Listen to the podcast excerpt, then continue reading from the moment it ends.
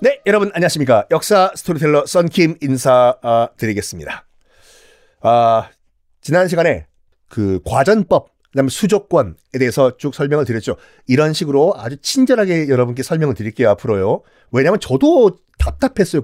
국, 한국사든지 세계사를 공부하면서 무조건 외우라고 하니까 뭐 과전법, 무슨 뭐 대동법 등등등 어쩌라고. 그러니까 대동법의 그 대동은 한자로 무슨 뜻이고 어떤 의미를 갖고 있고 뭐 일부겠지만 일, 일부 국사 선생님은 또 이렇게 얘기했었다니까요. 저 제가 공부할 땐 야 그래봤자 그렇게 시험에 안 나오니까 그냥 외워. 그러면은 역사에 대한 흥미는 사라집니다. 네. 다시 한번 강조해드리지만 역사는 암기 과목이 아니에요.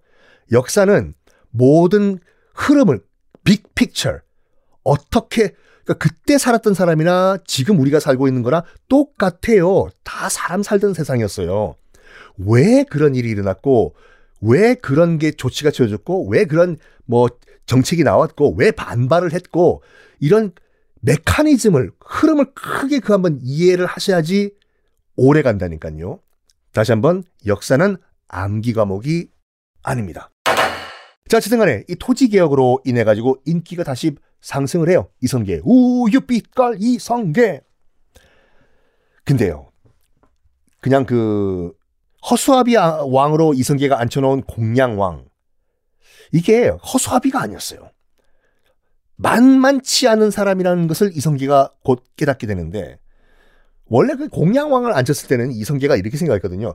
아 저기 대충 마무리하고 뭐 하는 명분 하나 잡아가지고 저 허수아비 왕 끌어내린 다음에 어 우리가 새로운 왕조 하나 만들자 이랬는데 한 번은 상소가 들어가요.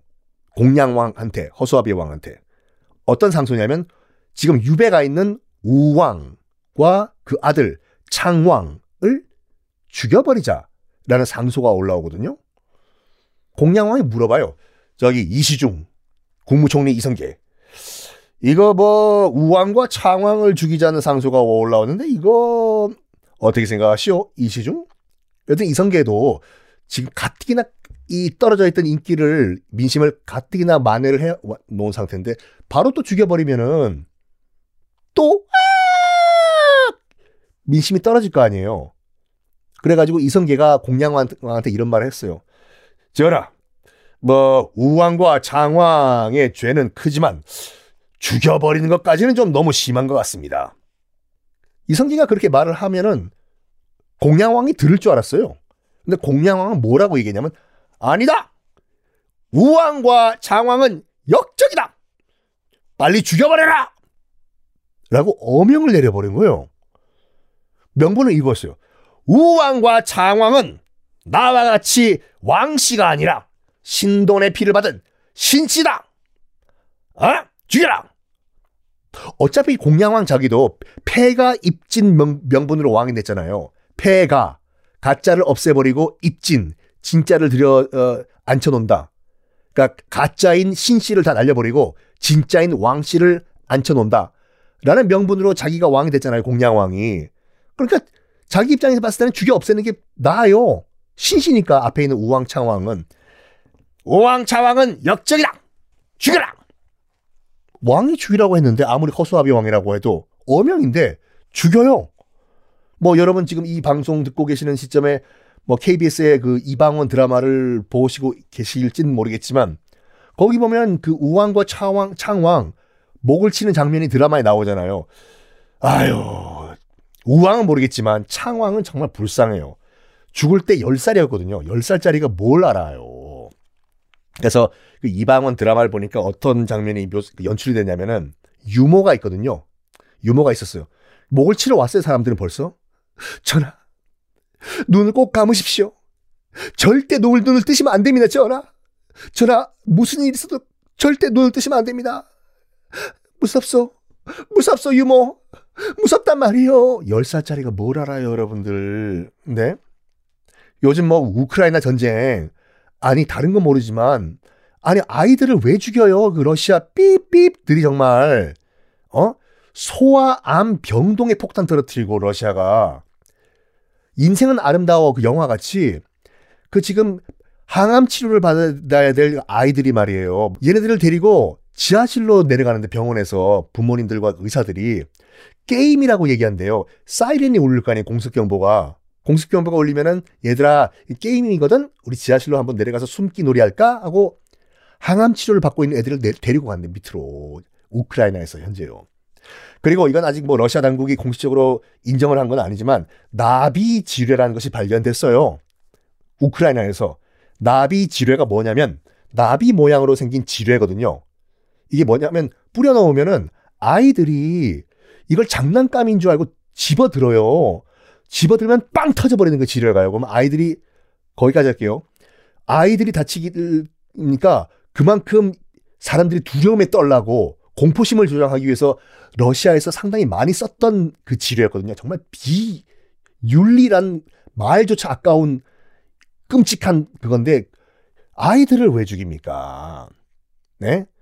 계속 지금 그 속보들이 들어오고 있는데 그 어? 전화 통화를 하고 있을 때요. 그 엄마랑 엄마가 자기 자녀 둘, 6살짜리 하나랑 뭐 18개월짜리인가 차를 타고 가는데 러시아군이 그 엄마가 탄 승용차에 총을 쏜 것 같아요. 그랬더니 마지막 통화에서 엄마가 전, 그, 어, 뭐 친정 엄마가 통화하고 있는데 총소리가 다랑 다랑 났대 그, 친, 그 친정 엄마가 말에 따르면 자기 딸이랑 통화하고 있는데 딸이 창밖을 대고 이렇게 얘기했대요. 아이가 있다고! 아이가 있어요! 드락! 드락! 총소리가 나고 더 이상 소리가 안 나더래요. 아이를 다 죽여버린 거예요. 하여간 여기까지. 아이를 죽여버렸어요. 민심은 당연히 어떨, 어떨 까? 난리가 나는 거죠. 공양왕은 아마 이런 계산을 했을 수도 있어요. 물론 어명을 자기가 내렸지만 우왕과 10살짜리 창왕을 죽여버려라. 고려 민심은 야 이거 이거 이거 다 이성계가 시킨 거야. 어? 이성계가 알고 보니까 또 나쁜 놈이었네 이거 토지개혁이고 뭐고 다 끝난 거야. 이런 계산을 공양왕이 했을 수도 있어요. 사람들은 말이야. 어? 나, 내가 공양왕이 시킨 게 아니라 이성계가 시켰다고 했을 거야. 결론적으로 말씀드리면 여론이 또 나빠져요. 이성계 저 저 저저 아이고 불쌍해라 10살짜리가 뭘 한다고 죽인단 말인가 아이고 이성계는 급 당황을 합니다. 그러면서 뭘 느꼈냐면 저 공양왕이란 인간은 왕자리를 쉽게 내줄 인간이 아니었다. 내가 사람 잘못 봤다. 라고 그때 땅을 치고 후회했다고 하죠. 이성계가. 자, 이런 공양왕. 알고 보니까 정말 만만치 않은 왕이었어요. 생각해봐요. 역사에 고려 왕조를 문을 닫은 왕으로 기록이 되는데 그러고 싶겠어요 공양왕도 자기가 마지막 왕이 되는 거 아니에요 따가당 고려 왕조 문 닫은 왕 끝까지 버틴 거예요 공양왕도 자 이거를 고려를 지키려고 했던 세력이 눈치를 챘어요 공양왕은 버틴다 우리가 뒤에서 support를 해주자 그러면 이성계 측도 가만히 있을 것이다 그 고려를 지키려고 했던 세력 가운데 대장이 누구였냐면 우리가 그렇게 국사 시간에 배웠던 정몽주였습니다. 이 정몽주는요, 원래 그 이 정도전이랑 같이 공부를 한 인물이에요. 정도전은 누구냐면 그러니까 이성계의 브레인이에요. 그러니까 이성계가 지금 모든 걸 다 지금 이렇게 그 컨트롤한다 생각하시면 안 되고 이성계 나름대로 바지 사장이라는 얘기가 있어요. 싸움은 잘하지만 이성계가 백전 백승의 장수지만 정치적 감각은 좀 떨어졌다라는 말이 있거든요. 그러면 이성계를 뒤에서 조종한 사람은 누구냐? 바로 이성계의 브레인 정도전인데 정도전이 그 위화도 회군 있지 않습니까? 다 컨트롤한 거예요. 뒤에서 이성계 뒤에서 이 조선을 실질적으로 설계한 나중에 말씀드리겠지만 경복궁 이런 이름들 다 정도전이 지었어요. 지금 경복궁이란 이름도 그렇고 경복궁 가운데 있는 중앙에 있는 그, 그 건물이 근정전이잖아요. 다 정도전이 지은 이름이에요. 조선을 모든 걸 다 설계한 이 이성계의 브레인 정도전. 정도전은 고려를 무너뜨리려고 했어요. 고려를 무너뜨리고 세술은 세 부대에 새 왕조를 만들려고 했던 사람이 정도전인데 정몽주는 그게 아니었죠. 자, 정도전은 누구고 정몽주는 누구인지 다음 시간에 공개하겠습니다.